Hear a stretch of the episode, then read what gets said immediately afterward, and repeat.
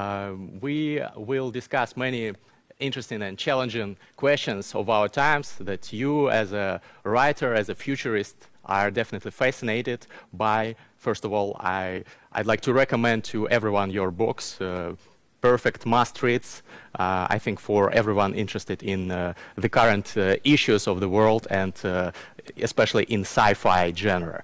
So, thanks for writing them. I'm a big fan. Thank you so much. And the first question I'd like to ask is uh, about the technology behind those books because I know that in one of your stories you used AI to write a portion of the text. Will it be a dominating technique for future writers to use AI for their stories? And will the AI maybe replace in future uh, human uh, writers of uh, flesh and blood? Right. So I started to use AI as a collaborator uh, since 2017. So that was actually the year when Google launched uh, the algorithm uh, transformer and BERT, B-E-R-T. So during these four years, actually has a lot of progress uh, happening in the industry level. For example, uh, OpenAI launched uh, GPT, which is super powerful pre-trained uh, algorithm. Uh, you, you already read a lot from the news. So we started using them, uh, GPT-2, to learn how to write science fiction. So right now I have this kind of um, AI model, like study my writing style, and I can use it to generate some paragraph uh, automatically. But I have to say, it's still way to go until you until you can really have the machine write something fluent and as natural as chi- uh, human writers can do. For now, I can only pick some sentence and put it into my own uh, writing, so make it as a whole. So I think it's not pure AI uh, generative uh, writing for now, but I think in the future, in a pretty long period of time, AI could be a very powerful assistant uh, for human creators. For example, when you want to check any specific terms which might refer to some uh, specific uh, classic uh, works in the history. So AI definitely can help you to do that. So just like a search engine. And another example is like it knows better than you do how you gonna use all these uh, nouns and verbs and how you combine all these kind of words and what's your habit when you're using something on description, etc., etc. So I think it's the way how writers gonna understanding how ourselves like on writing style. So that's help us to break through the framework, our momentum mm-hmm. on writing. So there always something come out from the AI. Surprised me because I didn't think I can think from that perspective, but it always give me some new inspiration that I might sometimes follow its direction. For example, it give me a sentence like, actually the Mars is the opposite side of the Earth. So if we want to travel from the Earth to the Mars, actually you don't need to take the spacecraft. You just need to uh, flip over the paper just from one side to the other one. It's just like folding the space time. So that's something really hit me because I didn't think in that way. So maybe in the future, in the I think in that case, maybe someday AI will be a real writers on some way, maybe win a Nobel Prize award. Who knows? Well, as you mentioned, paradoxically, the AI may help us better understand ourselves and our thinking process. So that's uh, quite interesting. You mentioned GPT-2 uh, by OpenAI, subsidiary of Google, as far as I know. Uh, have you ever played with GPT-3, the most powerful neural network uh, generating texts as of today? Because uh, as far as I know, and I've I've played with it a little bit. I've been given access by a tech expert in this area, and it's really impressive. It's hundreds of times better than GPT-2, and it produces texts that are almost indistinguishable from uh, human texts. So it passes the Turing test easily. So uh, have you have you tried it? Right, I didn't try because it didn't open access to uh, Chinese uh, users yet, but I think there's some um, Chinese tech companies they try to build up some model like equivalent to GPT-3 using all these kind of Chinese uh, materials across the internet. So I did try that myself. It's kind of like astonishing, as you mentioned.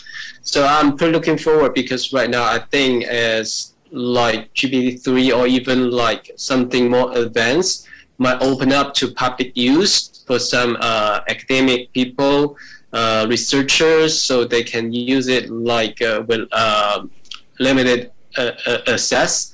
So I think there's a lot of possibilities there for people like me and even like doing this kind of like academic research can use GPT-2 to create some very interesting projects in the future. So I'm pretty looking forward to that kind of collaboration you say you're looking forward to those types of collaboration, but are you not afraid uh, that the AI will replace you? Maybe the AI will be better uh, in generating new plots, uh, new ideas, because it's more powerful. Uh, and human writers will become extinct. As a human writer, I think the most important thing and the most irreplaceable thing is your unique voice and the way how you see the world.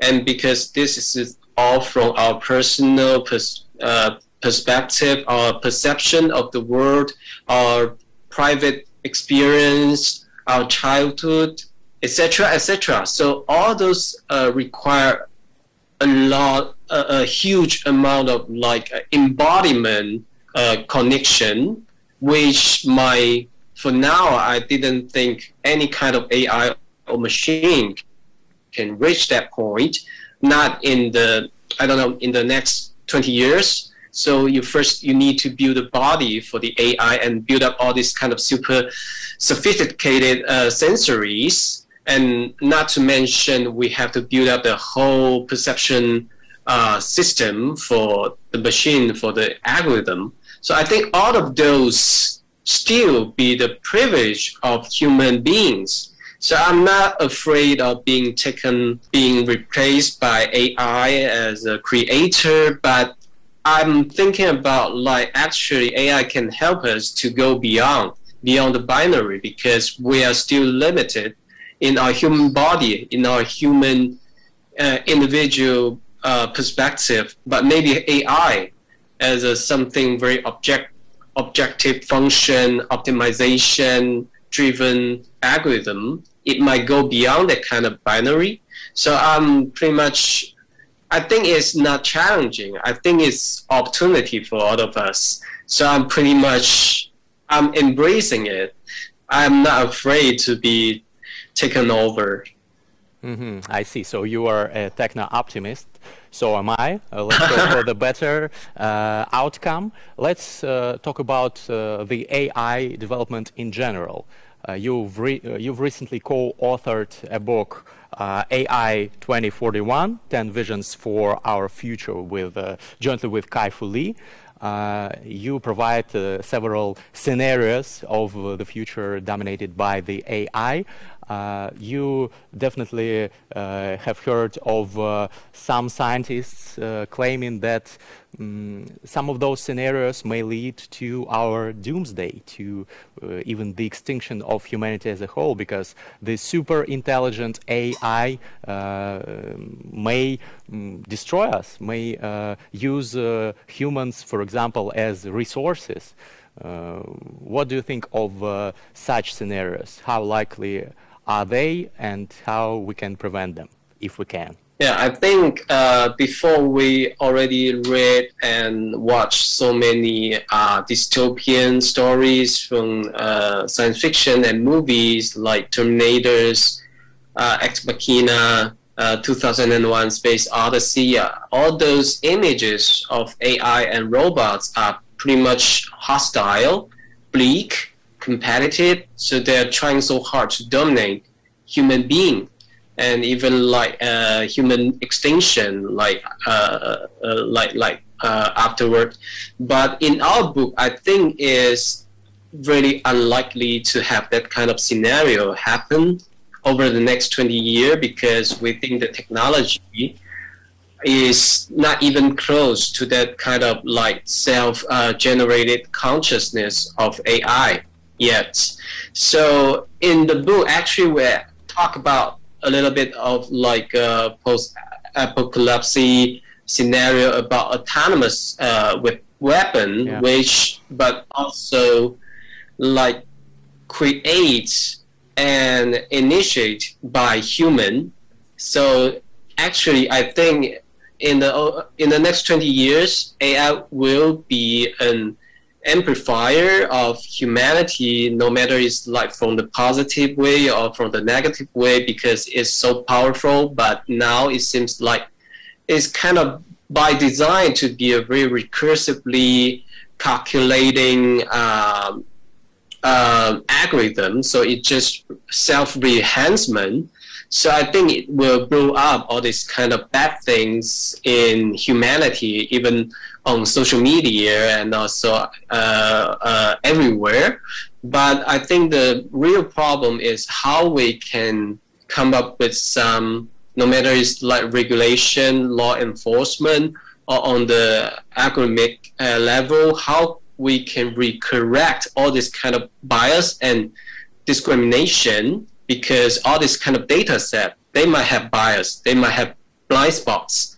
So how we can have this kind of AI really serve for everyone, but not for those privileged people, for those AI superpower countries, but for everyone individual equally on this planet Earth. As much important as like it should play a very important role to uh, fight against the climate change and biodiversity extinction as well. So all this kind of thing is what we're discussing in the book.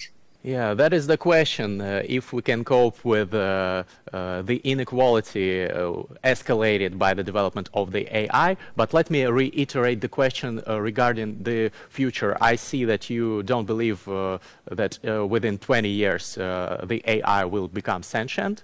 But what about the longer time span? Is it possible for the AI to become conscious and maybe overpower and rule the humankind? Right. So that tap into the area how we define consciousness and how we define intelligence.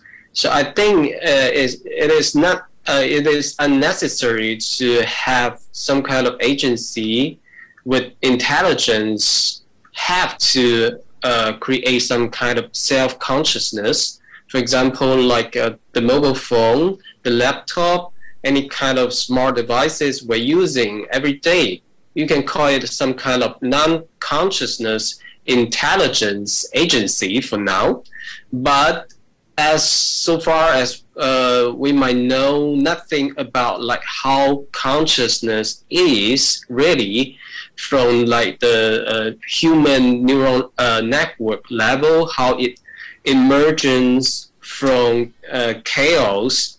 So I think maybe in the future it is quite possible because if we accumulate enough amount of like uh, gigaton uh, uh, gigabyte uh, of data and we somehow manage to have itself generate some kind of like order it's just like uh, emergence on a complexity uh, perspective. So it could come up with something pretty similar with what we so call the consciousness right now. But I'm not sure if that is the same thing as we understand human consciousness for now, because it might be something totally different. It might see the world, see the life form, see the civilization from a totally different perspective. So um, I don't think maybe it will go as human expected or afraid of like take over the world, like conquering all our human species, or like erasing us, like the, uh, the whole uh, uh, uh, civilization from the, the, the planet. But maybe it will take us as something totally different. For example, it might totally be indifferent with who we are, what we are doing. It just pure exist. Just I remember as the ancient Chinese Taoism philosophy mm-hmm. said, like the, the, the heaven and the earth is totally indifferent. It just doesn't care any kind of species exists on the planet. It just let it go. So I think maybe that could be the thing which was described in uh, Stanislav uh, Lem's uh, Solaris, which was one of my favorite science fiction. So it actually described the scenario. Yeah, it's uh, a really beautiful proverb that you mentioned. So as you correctly, in my opinion, perfectly correctly said, uh, the problem is uh, that we don't know actually what uh, consciousness is, even for humans. We have not uh, define, uh, we, we have not a universally agreed definition of what it is. So how, how to measure whether the AI is conscious or not?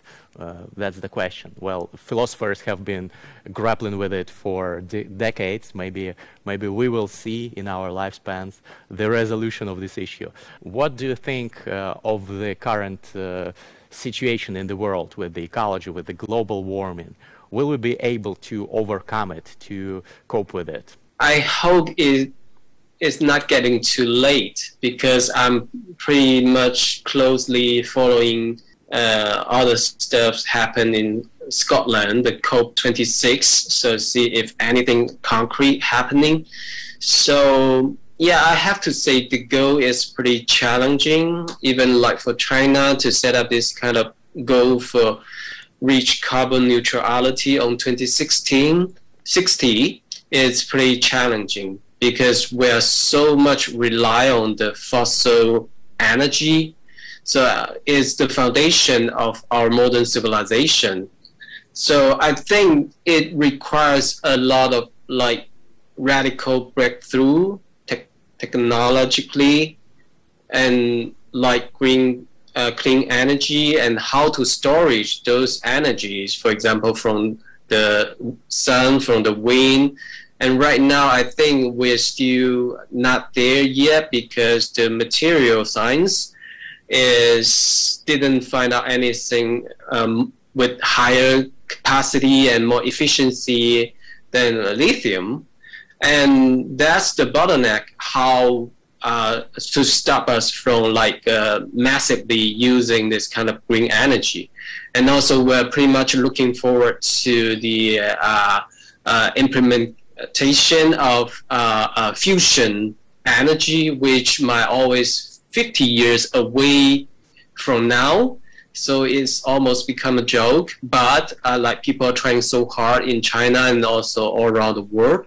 So I think unless those areas uh, problem was solved, we are so difficult to uh, reverse all this kind of damage uh, causing by the uh, fossil energy industry and all this kind of carbon emission by brought by human activity all around the world over the previous hundreds of years. So as we all experience, the climate change is becoming even more extreme to, uh, this year. So I think also the Nobel Prize on Physics was given to complexity uh, science who uh, uh, uh, precisely uh, predict the, the, relationship, the current correlation between the global warming mm-hmm. with human economic activities. So that means we are actually found the proof that nobody can deny. So the rest of the thing is how we're to solve it? So because it's all across different geopolitical issues and different ideology across different societies. We need to try very hard to create this kind of consensus then we can make a s- small step forward. However, like uh, I think on the agreement of COP 26, I think the it's kind of conservative and it's kind of disappointing to me, and because people are being too cautious, being too conservative on making the move. So I think if we don't make the radical move, I think there's not that much time left for us, like every one of us on this planet.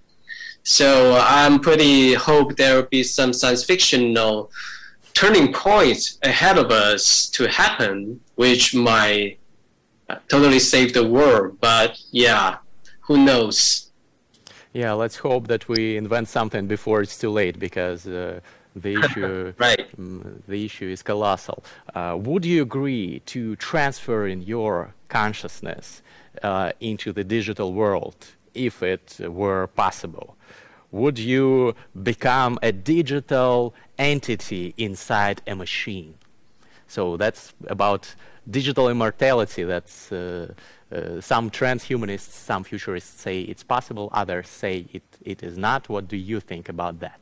So I think what what I'm gonna do is make a copy of myself, like and upload it or transfer it into anywhere uh, in the virtual world or into a, a, a, machine body. So because you never know if it's gonna work. But meanwhile, I'm thinking about maybe our consciousness is some kind of quantum effect with entanglement. When I got the point that I can um, make a copy of myself and tr- transfer in somewhere else. Alternatively, maybe we have built up this kind of like like a entanglement between the two entities, so I can totally feel how it feels in the virtual world or in a like machine body. So I think that's even better, right? Because right now I can enjoy like double life. So that's my like selfish thinking. so uh, the positive side of it is that you can be at two points uh, at the same time, right? Uh, in the digital world, uh, learn about things, uh, live there, and also experience the real life in flesh. right. Are there any drawbacks? Drawbacks. I think when I'm getting too old or some incurable disease like I'll definitely go uh, virtual. So yeah, that's the way how you make the longevity. And yeah, why not? Just give it a shot. If you had to, to choose, uh, let's uh, uh imagine a possible scenario of the future uh, where you can have uh, physical immortality, longevity, etc or you can choose, you can opt for a digital immortality, uh, live forever mm-hmm. in the cloud. Which one would you choose? Fundamentally, they're the same. When you have this kind of like immortality, so no matter it's in physical world or in the digital world, they're fundamentally the same because when you live long enough, you will find a way to connect, to break through all this kind of different plans. So across all these bi- uh, binaries and boundaries, uh, because you have this kind of eternity life and time. So there's nothing you can do but keep developing your uh, intelligence and your technology.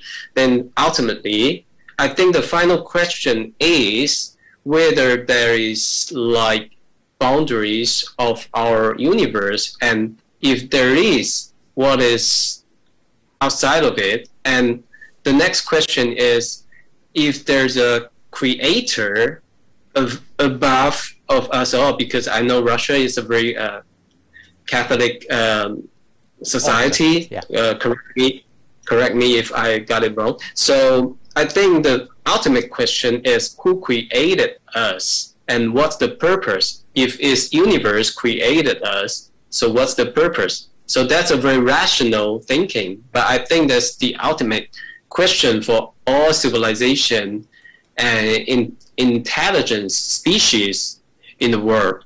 which traditional world trends and genres in literature gave you the platform for synthesizing uh, your model of the future?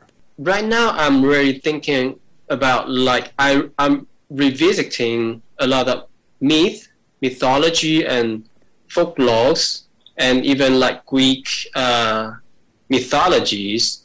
So I definitely found a lot of like um, wisdom and philosophy for sure in those ancient um, thousand years ago uh, words and stories and narratives. So I think definitely there are so many uh, things there still waiting us to reconnect with them. And I think maybe the solution of like all this kind of problem we're facing nowadays is there. Because in China, we have this kind of old saying from Taoism like um, um, 天人合一. So the, the individual with the cosmos is actually united and they're the one. So I think this actually is a very simple expression of like how we human uh, species should uh, coexist in a harmonious way with other species on the planet rather than exploiting all the nature and other species and that causing all uh, so many ecological environmental problems. So i think that's totally something like our ancestor already aware of thousand years ago but now it seems to for, forget all of those. So i think that's something always reminds me you have to bear it in mind like those people our ancestors. They are not barbarians but there's someone might be way smarter than us. So yeah, that's totally fascinating. Well, uh, by reading your books, you can see that you have deep respect for traditional uh, Chinese culture, and uh, it's really unique and interesting. All those proverbs that you quote, marvelous, marvelous. Will books uh, become interactive in future? Uh, will there be uh, problematic to print books uh, in the traditional format? Will the uh, interactive new form of uh, book publishing prosper? I think the book with pure text format will be less and less, and maybe just for some um, very well educated, privileged people, um, collectors. But as everyone might see right now, is getting into the era of like games like gamification so everything could become a game. So the game is actually rooted on some kind of narrative storytelling. So it's also like about literature and and and fiction for sure. So but it requires a lot of different uh, intermedia uh, format to to express all these kind of ideas so I think totally in the future we might have this kind of books or whatsoever you call it, but we can we will be able to interact to be engaged in a in a very immersive way or even in the metaverse. So you can still read, it can you can experience you can experience it. You can even like using the neural link to directly connect your sensation into uh, someone else's memories or experience or his narratives. So I think that's some new way of reading for sure. And I, I, I couldn't see why not because that's what we human beings always pursuing like over thousands of years we're pursuing more and more realistic experience. We have bigger screens, we have higher definition, we have more interaction, uh, interfaces, etc., etc. This is all like like pursuing closer and closer to our uh, physical experience in this world. I wonder how such books would look like uh, in metaverse. For those of the viewers who don't know, uh, metaverse is a VR universe to be created in future, supposedly by um, technological giants of our time. Uh, Facebook, which has been renamed as Meta, or maybe its competitors. So uh, my question is, uh, what would be the difference? Books in metaverse, will there be, I don't know, uh, some uh, AR, VR letters floating around you, or how will they look? What do you think? For now, the limitation is our imagination. So because everything is digital in metaverse, so it's not necessary to be a book. It could be anything. It could be a toy. It could be uh, Android shape of person, or it can it, it could be a theme park. So, but like is doing everything right now we're doing on a book. Like we, we can read it, we can using our imagination to uh, filling the gap, and we can interact with them. So totally, there's uh, there's another way of saying we're playing a video game. I think is much more immersive because right now we need to this kind of like uh, mobile phone. We have an interface which is quite obviously block us from the reality. But in the metaverse, it means like uh, just uh, basically think about like uh, Ready Player One. So everyone can put on the goggle and wearing the, the haptic uh, suits and and get into the world with all this kind of very uh, authentic uh, simulation of different sensories. So I think at that point you have no way to tell which is reality which is virtual. And that means there there is like infinite possibilities on storytelling because you can do whatever you like. But there comes another question. Will you be too addicted for people because right now people are so addicted to your cell phone to the video games right so it's become the new drug fundamentally. So I think it's changing our uh, um, neural system. Is like kind of distraction for sure. It create a lot of questions which still have no clear answer yet. So I'm pretty much looking forward to see how this brave new world will turn out and how everyone, including the, the government, the tech giants, and each individual might react and interact with this new way of existence. Yeah, it's scary and captivating at the same time. Uh, you mentioned uh, interactive uh, novels, interactive fiction. Uh, it is uh, a kind of storytelling that's, I think, uh, mm, already being used by some creators in cinema mostly and in video games. For example, um, some of our viewers uh, might have seen the Black Mirror episode called Bandersnatch, where the viewers of this uh, Netflix series uh, could choose right. the actions of the characters, uh, which uh, would determine the outcome of the story. Uh, do you know of any um, books which uh, you could recommend inside genre, interactive fiction, but in books? I think there are some for kids, so they give you some options when you come to a certain story uh, uh, plot lines uh, on certain points. You can make the decision which direction you want to go, and it makes you to turn over to certain pages mm-hmm. and continue the plot so I think there are so many books about that, but I I couldn't quite recall anyone uh, anyone because I read those books when I'm pretty young, like around ten or so. But I think there's one book about like describing all this kind of interactive like books is the Diamond Age from Neal Stephenson. Mm-hmm. So maybe many of you might know he also created the term avatar and metaverse yeah, in Snow Crash. Yeah, he's super famous. He's like creating all this kind of fancy words, and he's always my one of my writing idols.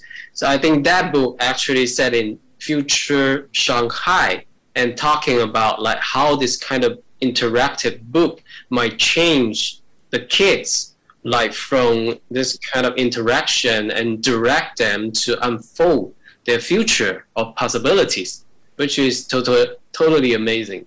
Which book is your favorite favorite in the genre of uh, sci-fi?